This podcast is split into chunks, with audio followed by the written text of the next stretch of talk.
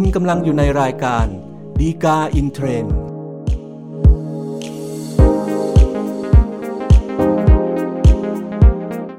สวัสดีครับท่านผู้ชมท่านผู้ฟังทุกท่านนะครับ พบกันอีกครั้งกับรายการฎีกาอินเทรนด์รายการที่นำสาระดีๆ ที่น่าสนใจเกี่ยวกับคำพิพากษาศาลฎีกา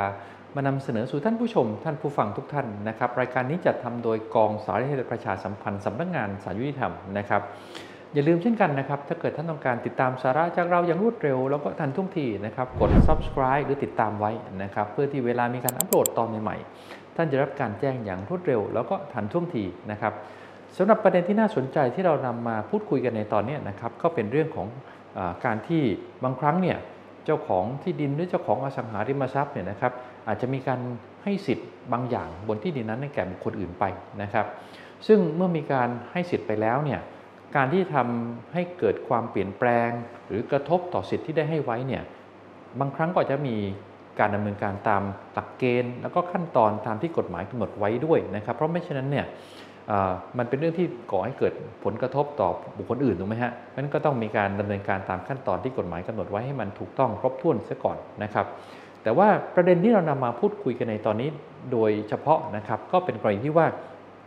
ถ้าเกิดเจ้าของที่ดินเนี่ย อนุญาตให้บุคคลอื่นเนี่ยสร้างบ้านบนที่ดินของตนเองนะครับ และต่อมาเนี่ยประสงค์จะให้มีการย้ายออกไปจากบ้านแล้วก็ที่ดินของตนเนี่ยนะครับ จะต้องทำอย่างไรถึงจะถูกต้องตามขั้นตอนของกฎหมายนะครับสำหรับเรื่องราวที่เกิดขึ้นนะครับ ก็สมมติว่ามีนายจันนะครับนายจันก็มีบุตรชื่อนายอังคารนะครับต่อมาเนี่ยนายอังคารก็ได้สมรสนะครับกับนางสาวพุทธนะครับ แต่ว่า นายจันก็เห็นว่านายอังคารลูกชายของตัวเองเนี่ยอาจจะไม่มีที่อยู่ที่เหมาะสมนะครับ ก็เลยพูดคุยกันแล้วก็อนุญาตให้นายอังคารกับนางพุทธเนี่ยนะครับ มาสร้างบ้านอยู่บนพื้นที่ส่วนหนึ่งในที่ดินของนายจันเองนะครับนายอังคารกับนางพุทธก็ได้สร้างบ้านขึ้นตามที่รับอนุญาตจากนายจันนะครับ ต่อมาเนี่ยปรากฏว่านายอังคารถึงแก่ความตายนะครับ พูดง่ายคือลูกชายนายจันก็ สียชีวิตไปนะครับนายจันก็เริ่มมีปัญหาโต้เถียงทะเลาะเบาแว้งกับนางพุทธที่เป็นลูกสะใภ้นะครับ จนตอนหลังก็รู้สึกว่าไม่อยากให้นางพุทธเนี่ยอยู่ในพื้นที่ดินของตัวเองแล้วนะครับ ก็ต้องการให้ออกไป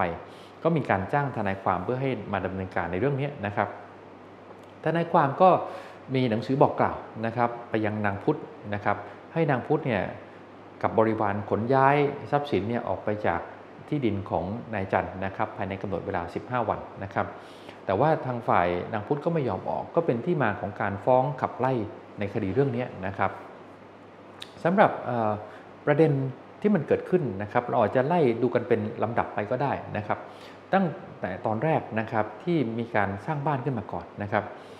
ปกติแล้วเนี่ยเวลาที่เราไปสร้างบ้านอยู่บนที่ดินของคนอื่นถูกไหมครับหรือเป็นที่ดินอะไรก็แล้วแต่เนี่ยนะครับ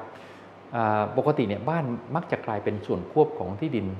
แปลงนั้นไปนะครับ พอเป็นส่วนควบไปแล้วเนี่ยปกติก็คือกลายเป็นกรรมสิทธิ์ของเจ้าของที่ดินตามไปด้วยนะครับ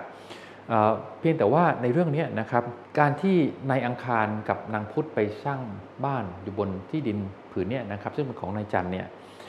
มันเกิดจากการที่ว่านายจันเจ้าของที่ดินอนุญาตนะครับ เพราะฉะนั้นเนี่ยก็เป็นกรณีที่ว่าการสร้างบ้านนะครับ โดยใช้สิทธิ์ในที่ดินของคนอื่นนะครับตามที่ได้รับอนุญาตไว้เพราะฉะนั้นตัวบ้านเนี่ยแม้จะสร้างในที่ดินของนายจันก็ตามนะครับแต่ว่าไม่กลายเป็นส่วนควบของที่ดินตามที่มาตรา 144 ประมวลกฎหมายแพ่งและพาณิชย์กำหนดไว้นะครับแต่ว่ายังคงถือว่าเป็นกรรมสิทธิ์ของนายอังคาร และก็นางพุทธตามมาตรา 146 นะครับซึ่งเป็นอีกมาตราหนึ่งที่กำหนดเรื่องนี้ไว้โดยเฉพาะนะครับเพราะฉะนั้นเนี่ยบ้านอย่างที่เราคุยกันก็ยังเป็นกรรมสิทธิ์ของนายอังคาร แล้วก็ นางพุทธอยู่นะครับเอานี้การที่นายจันเนี่ยอนุญาตให้นายอังคารแล้วก็นางพุทธสร้างบ้านที่ว่าเนี่ยนอกจากจะไม่ทำให้บ้านกลายเป็นส่วนควบของที่ดินตามมาตรา 146 ที่ว่าแล้วนะครับ ผลที่มันตามมาอีกประการหนึ่งก็คือว่าไอ้สิทธิที่นายจันได้ให้กับนายอังคารและนางพุทธไปเนี่ยมันก็กลายเป็นสิทธิที่เป็นสิทธิเหนือพื้นดินถูกไหมฮะ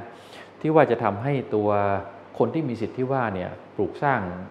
อาคารโรงเรือนหรือสิ่งปลูกสร้างบนที่ดินของคนอื่นได้นะครับก็เป็นสิทธิ์ลักษณะหนึ่งนะครับที่ตัวเจ้าของที่ดินเนี่ยอาจจะให้แก่บุคคลอื่นไปได้ด้วยนะครับ เพียงแต่ว่าในกรณีนี้การที่ตอนที่นายจันอนุญาตให้นายอังคารกับนางพุทธสร้างบ้านเนี่ยนะครับก็ไม่ได้บอกไว้นะครับว่าให้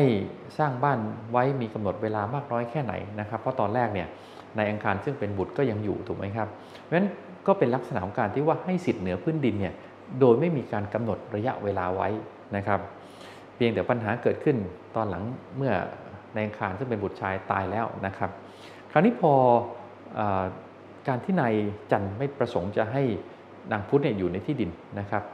การที่จะทำให้สิทธิเหนือพื้นดินตรงนี้ที่ไม่มีกำหนดเวลาบอกไว้เนี่ยสิ้นสุดลงนะครับ ก็เป็นเรื่องที่มาตรา 1413 นะครับได้กำหนดไว้ว่าการที่จะยกเลิกสิทธิเหนือพื้นดินที่ให้ไปโดยไม่มีกำหนดเวลาเนี่ยนะครับ ก็จะต้องมีการบอกเลิกโดยมีการกำหนดเวลาพอสมควรด้วยนะครับ ซึ่งในเรื่องนี้ก็มาดูขั้นตอนในการที่ทนายความส่งหนังสือบอกกล่าวไป ก็จะเห็นได้ว่าตัวหนังสือบอกกล่าวเนี่ยประการแรกคือบอกแค่ว่าให้ขนย้ายทรัพย์สินแล้วก็บริวารออกไปนะครับ แต่ว่าไม่มีการแสดงเจตนาที่ค่อนข้างชัดเจนว่า ประสงค์ที่จะยกเลิกสิทธิเหนือพื้นดินตรงนี้ด้วยนะครับ แต่ว่าที่สำคัญอีกประการหนึ่งก็คือว่า ระยะเวลา 15 วันตรงนี้อาจจะค่อนข้างน้อยไปนะครับ เพราะว่าการที่จะขนย้ายทรัพย์สินข้าวของต่างๆ ออกจากบ้านเนี่ยมันอาจจะต้องใช้เวลา ซึ่งตรงนี้สารดีกาก็มองว่า 15 วันตรงนี้ไม่น่าจะเป็นเวลาที่พอสมควรตามที่มาตรา 1413กำหนดไว้นะครับ ก็ยังไม่พอที่ถือว่าเป็นการบอกกล่าวยกเลิกสิทธิเหนือพื้นดินเนี่ยโดยชอบทั้งไม่บอกแสดงเจตนาให้ชัดเจนว่าเป็นการยกเลิกสิทธิเหนือพื้นดินรวมกับกำหนดระยะเวลาก็สั้นไปนะครับ แต่ว่าอีกประการหนึ่งสำหรับประเด็นในลักษณะอย่างนี้นะครับ ก็จะเห็นได้ว่าเพราะเราบอกว่าบ้านมันไม่เป็นส่วนควบของที่ดินแล้วถูกไหมฮะแล้วก็ยังเป็นกรรมสิทธิ์ของนายอังคารกับนางพุทธ แม้ว่าในอังคารจะ เสียชีวิตไปแล้วนะครับ ซึ่งผลของกรณีอย่างนี้ก็คือว่าทำให้ทรัพย์สินที่เป็นส่วนของในอังคารเนี่ยก็ตกเป็นมรดกตกทอดแก่ทายาทจริงๆแล้วเนี่ยในเรื่องนี้นายจันก็เป็นทายาท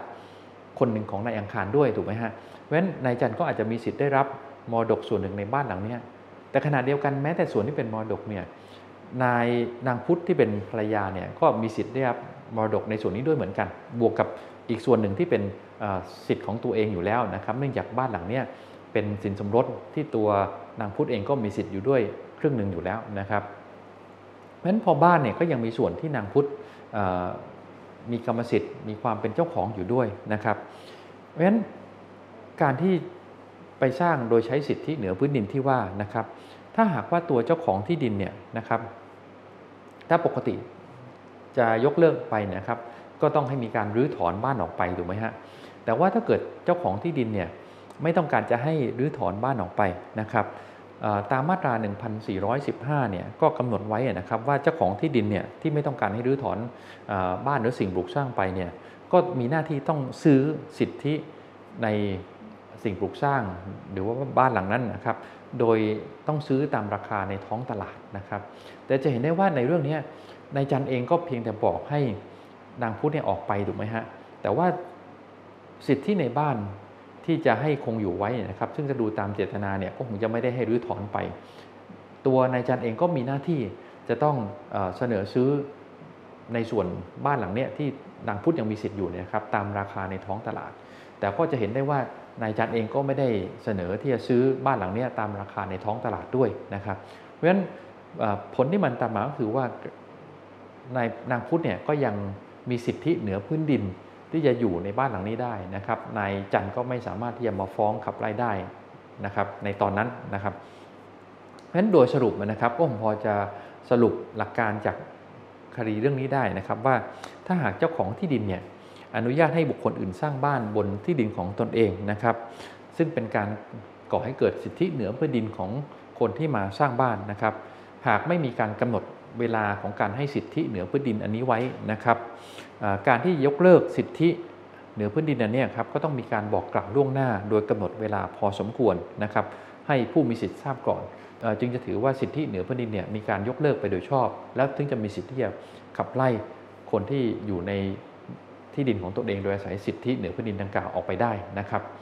สำหรับท่านที่ต้องการดูรายละเอียด หรือข้อได้จริงเพิ่มเติมนะครับ ดูได้จากคำพิพากษาสารฎีกาที่ 4471ทับ2565 ครับ ก็เป็นครบถ้วนครับสำหรับรายการดีกาอินเทรนในตอนนี้นะครับ อย่าลืมเช่นกันนะครับ ถ้าเกิดท่านต้องการติดตามสาระจากเราอย่างรวดเร็ว แล้วก็ทันท่วงทีนะครับ กด subscribe หรือติดตามไว้ เพื่อที่เวลามีการอัปโหลดตอนใหม่ๆ ท่านจะได้รับการแจ้งด้วยความรวดเร็ว แล้วก็ทันท่วงทีนะครับ อย่าลืมกลับพบกันใหม่ในตอนหน้านะครับ สวัสดีครับ